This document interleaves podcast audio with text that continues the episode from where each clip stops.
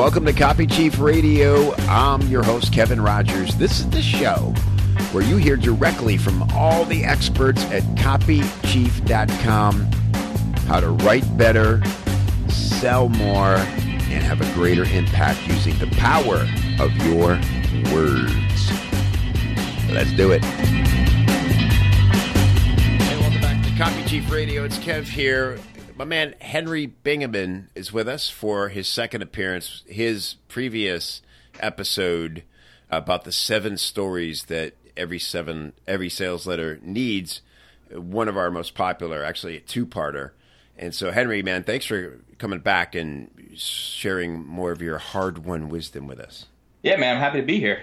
Because you, I mean, you're a guy really in the trenches. I know you've been a dedicated and passionate copywriter for many many years but you know in the last what five six years you've been just knocking it out of the park. You know first with money map press over there at agora where you know you've had 12 million dollar controls. I think your total is probably over a hundred million now in in you know dollars generated from your copy. I keep track. It's well i was keeping track for a little while. That's just over a hundred million yeah. Um, wow. it's kind of a fun number to hit I say yes. Does is there a parade? There should be a parade when that happens. There's a parade in my house every time a new promo or every time a new royalty check comes in. But it's kind of a private ordeal. So. It's just you. It's just you in your pajamas going around banging pans around the oh, house. Oh, the dog follows me. He's really into it. so you're now the creative director over at Natural Health Sherpa. Congratulations on that. Oh, thank you very much. I know that was a big, big move for you, and lots of exciting stuff planned over there. And today we're going to talk about visual language, which is so key right now in copywriting and going forward because everything is visual, everything is video, and it's always been important to write visually as a copywriter, but never more important than now. Yeah, it's really one of the things. So people tend to take for granted. One of the things I do a lot of is video copywriting. People take for granted that they're going to just be able to show the image instead of kind of describe it. But the language still has to be just as visual, even though there's extra extra layers of it on the screen. You're just giving more context. But if your language itself isn't visual, you're going to lose people, a lot of people anyway, just on what they're hearing. Because some people aren't that visual, so they're they're more listening. So you really, I mean, you have to have the writing has to be as visual no no matter it has to be very visual no matter what the medium really. Yeah, yeah. And so, you know, what exactly is visual language? It's obviously the sight, smell, sounds. It's something that engages all the senses, yeah? Yeah, so I I use this term visual language. I actually looked it up right before this call because I'd be like, well, I better make sure it's actually a real term. so apparently I'm stealing it from archaeologists. It's like hieroglyphics. Mm. But when I'm talking about visual language and when I've been talking about it for the last couple of years, I'm really talking about I mean, the literary term is imagery, right? So it's just like you said, the sights, smells, sounds, just putting the reader, having the scene play out in their mind as they're reading or listening. Mm-hmm. Yeah, and it's action, right? So it's it's yeah. it's the scene playing out in their head. It's it's action happening in the copy. Yeah, you know what's great. You see this in like if you think of a, a movie script. If I, I love reading like slug lines in action descriptions, you know, but it's it's sort of really kind of black and white because they're just trying not to use up a ton of space. But you can feel the momentum if a writer really gets into those descriptions. And here it's a little different because you, you want to get across that same thing, but it's almost more like in a sense like a children's book where you want to just really bring the images to life in the reader's mind. Like you said, even if they, they could just be listening, like look at the days of the VSL, it's not unlikely that somebody's not going to sit in front of the screen and, and, watch exactly what's going on. They might just listen to it in the background. And so the more you can take them off into fantasy land, the better.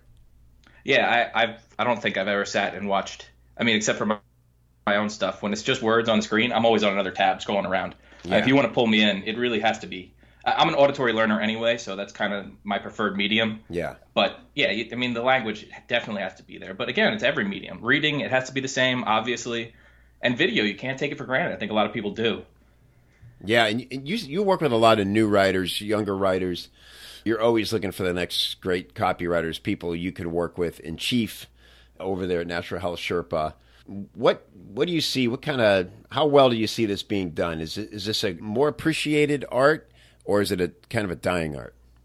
Well, it's definitely not a dying art. I think So the first thing you hear in any writing class is show don't tell, right? So everybody mm-hmm. has this this basic idea that I should be using this this visual language, but I think a lot of people don't really think about why they're using it, so they don't use it strategically. Mm.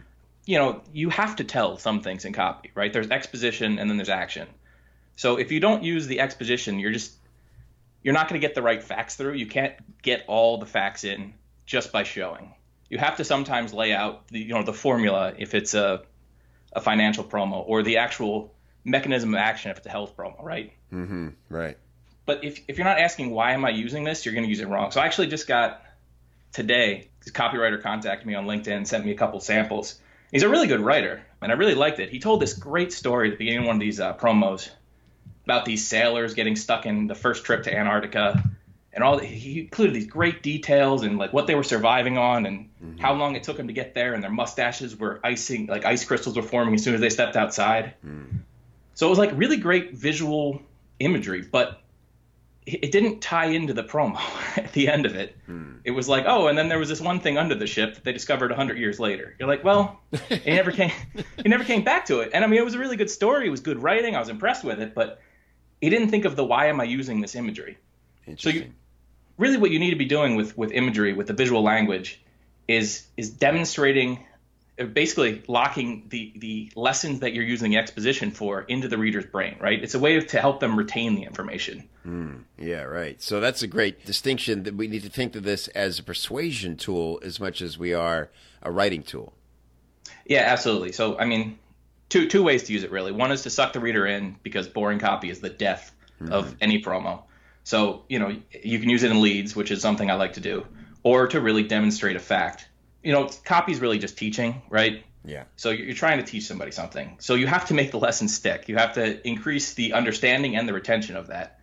So I remember, uh, you know, one of the things I tell people, it's like all good teachers use exposition to deliver facts, right? So like a physics teacher has to give you the formula. A uh, English teacher has to tell you to read whatever the play, the the book. But good teachers use the examples to kind of make those stick, hmm. and great teachers really provide the experience to lock that in. And copy, the only way you can provide experience is through this visual language. Mm-hmm. Yeah, it's a good point. I, I remember, like in, I had one great teacher who had a fantastic flair, and he he was a little too into Hitler. You know, he wasn't it wasn't weird like he didn't have the haircut and the and the mustache, but he was really obsessed with Hitler. But he got me fascinated with Hitler because he told things so vividly, right? and that's huge. I think everybody, if they think back to their favorite teachers, they probably use these visual learning, visual language tactics, whether knowingly or unknowingly. Or the experience of it, right? Like, mm-hmm. so my ninth grade English teacher, Mrs. Corenda, we actually, you know, we didn't just read Romeo and Juliet, we acted it out as a class. Mm-hmm. So the lessons really stick that way.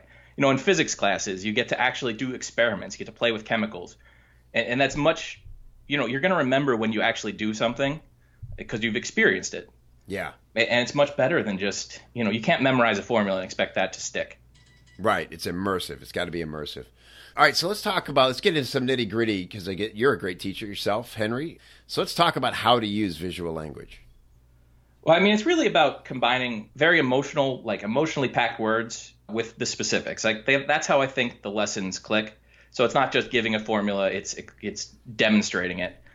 Well, we could actually get into some examples uh, in a little bit. I think that'll make that yeah. lock in a little more. Some good, good, bad versions. Yeah. Well, actually, first, I mean, I don't want people to get hung up on this too early in the copy process, right? A first draft is a first draft. You can yeah. just tell, just lay out the facts, and then go back and edit later.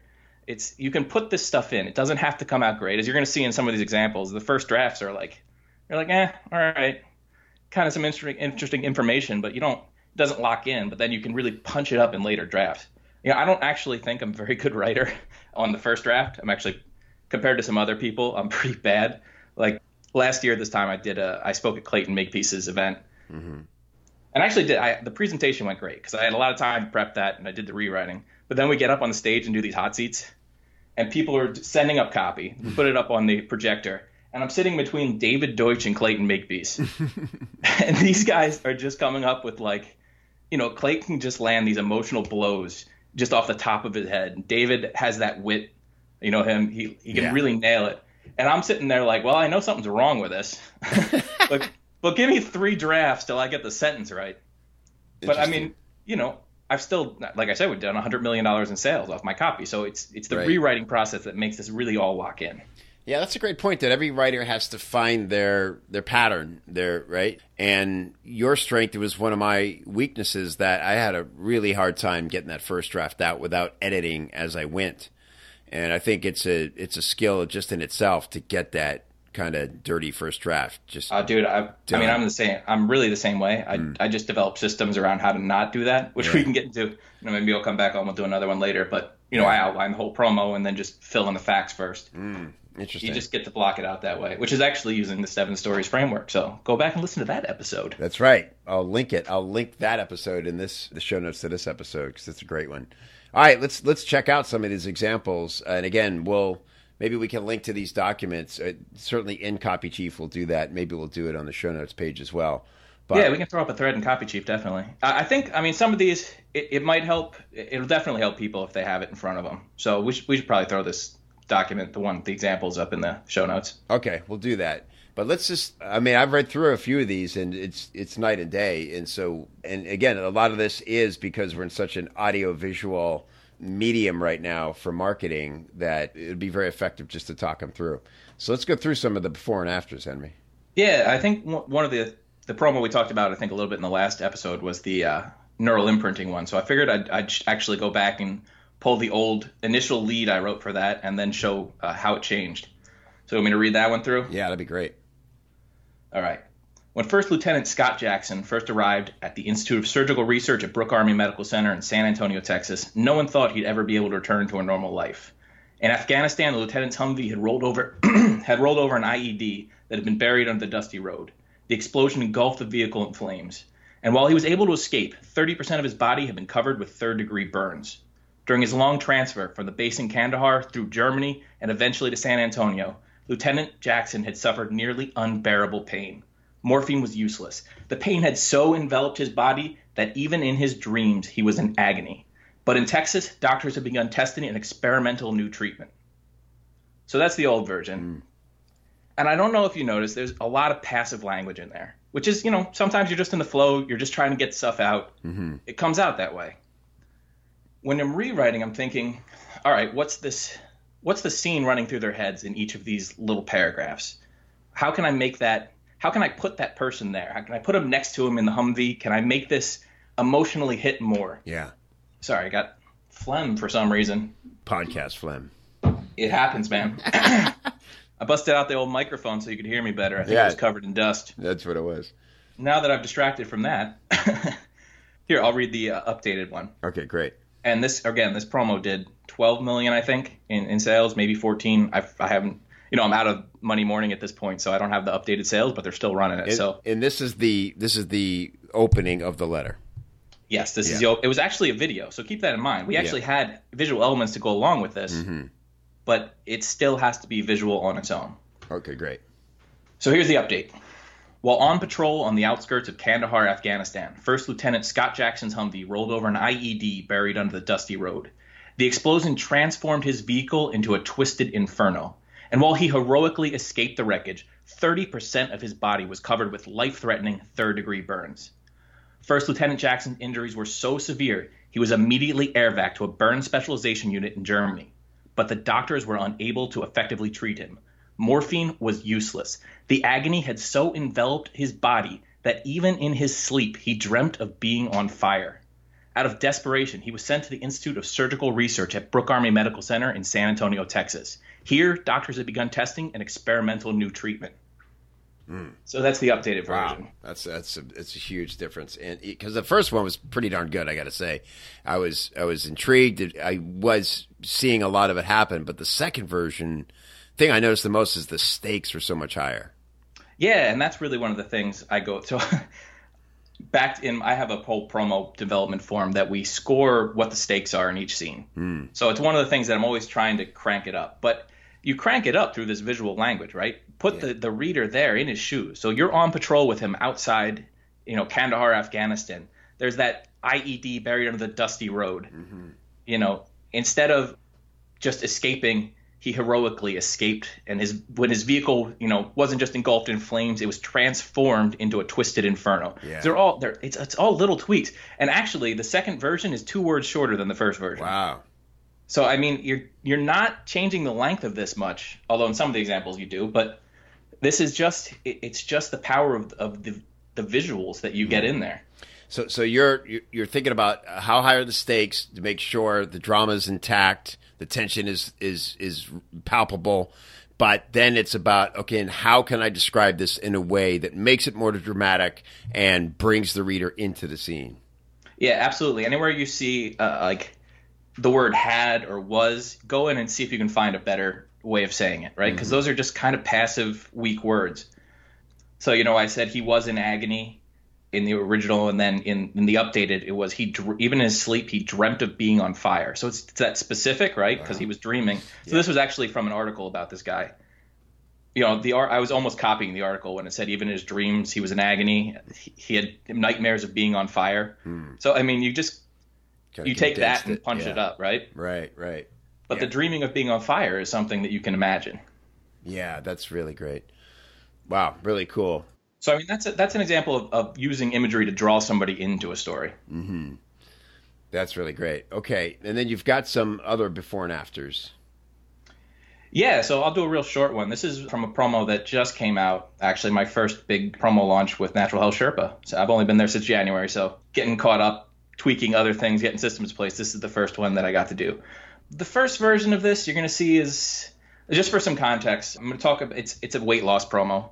Uh, it's for a supplement that actually it's not a weight loss supplement, but it's a metabolism enhancing supplement. So most people actually have a problem with their fat cells where they they have too much insulin, too much cortisol can't release any fat. So that's just the context for what I'm talking about. But I was talking about, you know, this is an example of how to use it to really lock in that lesson of uh, to, to give people an understanding of what's happening as opposed to just telling them what's happening. Yeah. Okay, great. All right. So just a real short paragraph. This is about cortisol uh, when it's mixed with insulin. So instead of breaking down the fat inside the cell, cortisol ends up damaging the outside of the cell wall, including the insulin receptor. So that's the first. That's just pure information, right? Yeah. I'm telling you what happens when you have insulin mixed with, or cortisol mixed with insulin. Cortisol is a stress hormone, if I didn't say that. Yeah. So here is the updated version. So instead of slipping harmlessly into the cell and going to work on the soft fat deposits, the cortisol attacks the outside of your fat cells like a jackhammer trying to split apart a sidewalk. It even hacks away at the insulin receptor, clogging the only escape route for the fat trapped inside. Wow. That's a big difference, dude. Yeah, so you're just, you know, draw the actual picture of what's happening and then dramatize it. Yeah, the the jackhammer trying to split apart a sidewalk. The metaphor there is, is so huge. And metaphors in themselves, I, I think, are, are are critical, but a little bit overused. As it's like, oh, I need to get something visual in here. This is a great way, great example of you know use them when it's going to matter most. Yeah, absolutely. So, I mean, I don't, I don't want to be nitpicky, but technically analogy, right? Analogy, right? Yeah. Yeah, so you can overuse analogies, but uh, honestly, I'd put more in and then take them out later. One of the things to be able to give somebody a picture of what's going on, they have to relate it to something. So especially in something like, you know, Natural Health Sherpa, we're super obsessed with metabolism. Everything in our company comes back to how do we optimize your metabolism because it, it's the root of all your health. It's not just weight loss; it's everything. Right. Heart disease, you know, everything comes back to metabolism, which is just how well your body's producing energy. But they're super complicated systems. So we end up using a lot of analogies just to get the because people need to be able to relate to it. Right. So you But say- you're right; it can get tacky. So you- you, don't want to be tacky. Well, and then I think yeah, at a certain point, people they get overloaded with it, right? It's like well, if you mix meta, if you yeah mix now I'm using metaphors. If you mix them up too much, you're putting too many ideas out there. right, right, and it's just yeah, and so I like the idea though of go heavy and then start to feel them out because it is kind of an instinct thing, right? And you don't know you have too many until it's uh, until you do. So Right. Well, this is you know one of the things that I, I always do when I'm finished a promo is have someone else read it to me, You- pre- preferably another you know really good copywriter. yeah, because you're going to hear things and they're going to catch things that you didn't hear and then you can instantly fix them i mean it's one of the, the tricks to polishing a draft like that if it really matters you know just pay somebody else to go through it with you. Yeah. And do you get through the whole one, or do you stop along the way if, if you hear something off? You just sit there and kind of make notes of it, or do you stop and go? So typically, what I do is determine a block, usually like two pages a copy, Hmm. and we'll go through it. And I'm just using my highlighter as we go Yeah. and catching things, and then we go back and fix everything on the way. Kind of like a, a table read for a, a script or a, Yeah, it's totally- screenplay. Yeah. it's absolutely the table read, Mm-hmm. and I think a lot of copywriters don't do it. Like, I, I think a lot of copywriters don't even read the thing out loud to themselves, which is Yeah. absolutely critical. Yeah. because you you'll catch a lot of this stuff on your own. Totally. Especially if it's a VSL script, you have to do that Oh yeah, several It- times. it's amazing when I get you know I've got VSL scripts that from good copywriters, like people that have been in the industry for like 20 years, that you just can't read because they didn't take the time. Right, tripping over It's- words. It, it, clearly, if they'd have read it out loud, they would have never left that word combination intact. Exactly. It's Yeah. one of those things that you know.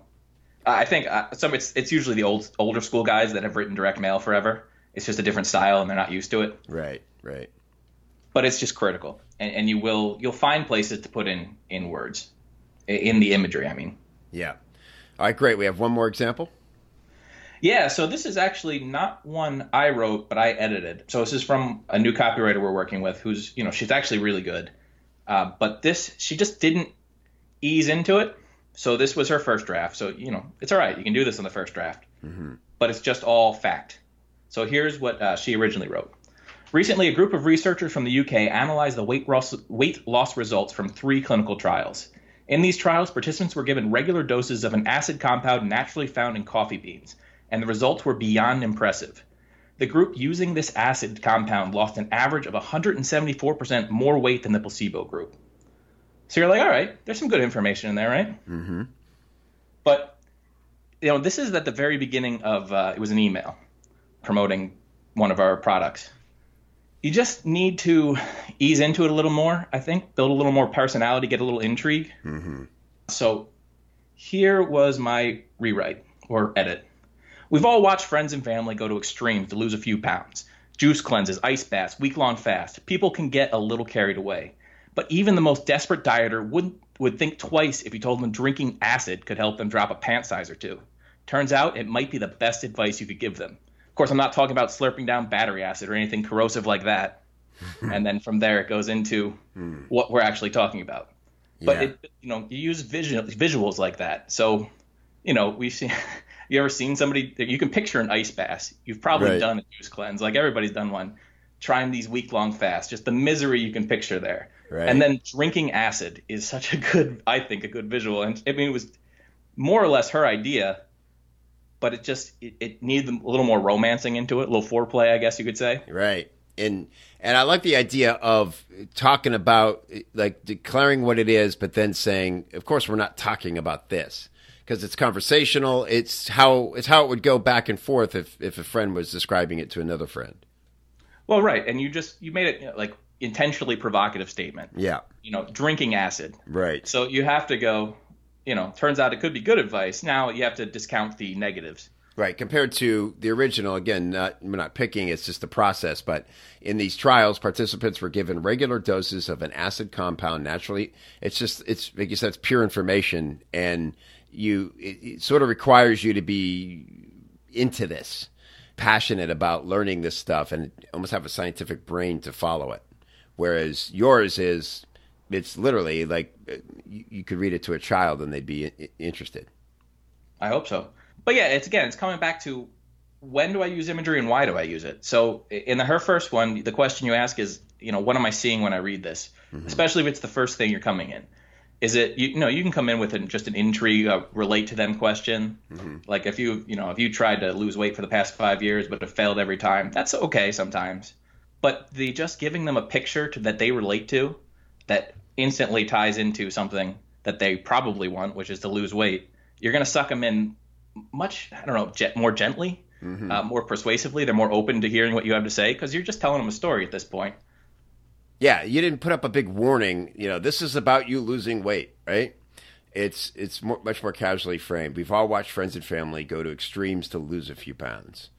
It's, it, it's in a context that you said there's a lot more going on than just the idea that I'd like to lose weight. So, Fantastic, Henry. These are great examples, dude. And yeah, so we'll put these up on the show notes page so people can see them. And fantastic. Any closing thoughts on visual language? No, I mean, you know, it's one of the things we really emphasize at Natural Health Sherpa. So anybody listening, if you want to see more of it, just get on our email list. Just go to naturalhealthsherpa.com. You can opt in. And again, I'm always looking for good copywriters. Yes. It's anybody that, that thinks they can do this. And, you know, just really when you're when you're doing this, just think about what do I see when I write this, and if you want to include imagery, why am I including it? That'll it'll take you so far. Just yeah. asking questions about what you're writing. And and do you is there any particular authors, like even fiction, you read who uh, just inspire you for how they write visually? Oh man, I mean, if you actually want to see good visual action writing, read the cheap thriller books like the James Patterson's, David Baldacci's. Yeah. Those guys write super short sentences and they pack it with so much punch. Mm-hmm. And it's like written at like a third grade level, so anybody can read it. Yeah. And they're just so talented. That's means they they you know make so much money selling those ten dollar books. It's amazing. Yeah, yeah, because they're and, Right. It's because they're just creating those images. You can't you you picturing every scene in that thing. Yeah, yeah. It's amazing. It really is a great great lesson. But really, if you're reading those things, pay attention to how they use the exposition, where they drop the facts, because it's a really cool lesson. They drop it in conversational things. They'll you know find this note and read it, read parts of it. They're dropping these little hints for later on when they lock that in with the visuals. Hmm. Yeah, great. Those are really fun to get the audio versions too. Yeah. Especially when great actors uh, read them. All right, Henry Bingaman, man, th- thank you so much. This is another great one. I think this is going to be one of the most popular episodes alongside your other one about the seven stories. Of course, we'll link that in the show notes at copychief.com forward slash CCR. And highly recommend what Henry said. Get on the, the list there at naturalhealthsherpa.com and just see these emails, see this practice in practice all just about every day and if you're a copywriter and you'd like to work with a guy like Henry, who you've seen now directly what he can do to a piece of copy and how much you'd learn by having someone like Henry chief your copy, then you can apply, put yourself out there and send Henry some samples. Like you said, they're always looking for really talented copywriters to work with. So, Henry, what's the best way for them to do that if, if that's something they want to try? Well, for? just to have a little bit of a screening process. Mm-hmm. I'm kind of only working with people that I either are referred to me or are inside copy chief right now. Not to be a blatant pitch for you, but it is a filtering process for people that are at least taking the craft seriously. So DM me inside copy chief or have someone you know recommend that yeah. I know recommend you. Yeah, perfect. You sure you don't just want to read through samples all day? all the beginners out there. Okay. Great stuff, Henry. Appreciate it, man. We'll do it again soon. All right, dude. Good talk. Hey, thanks for listening. I hope you dug the show. Come on over to copychief.com. That's where you'll find all the backlog, all the transcribes, all the show notes, and all the free weekly copywriting tips. Copychief.com.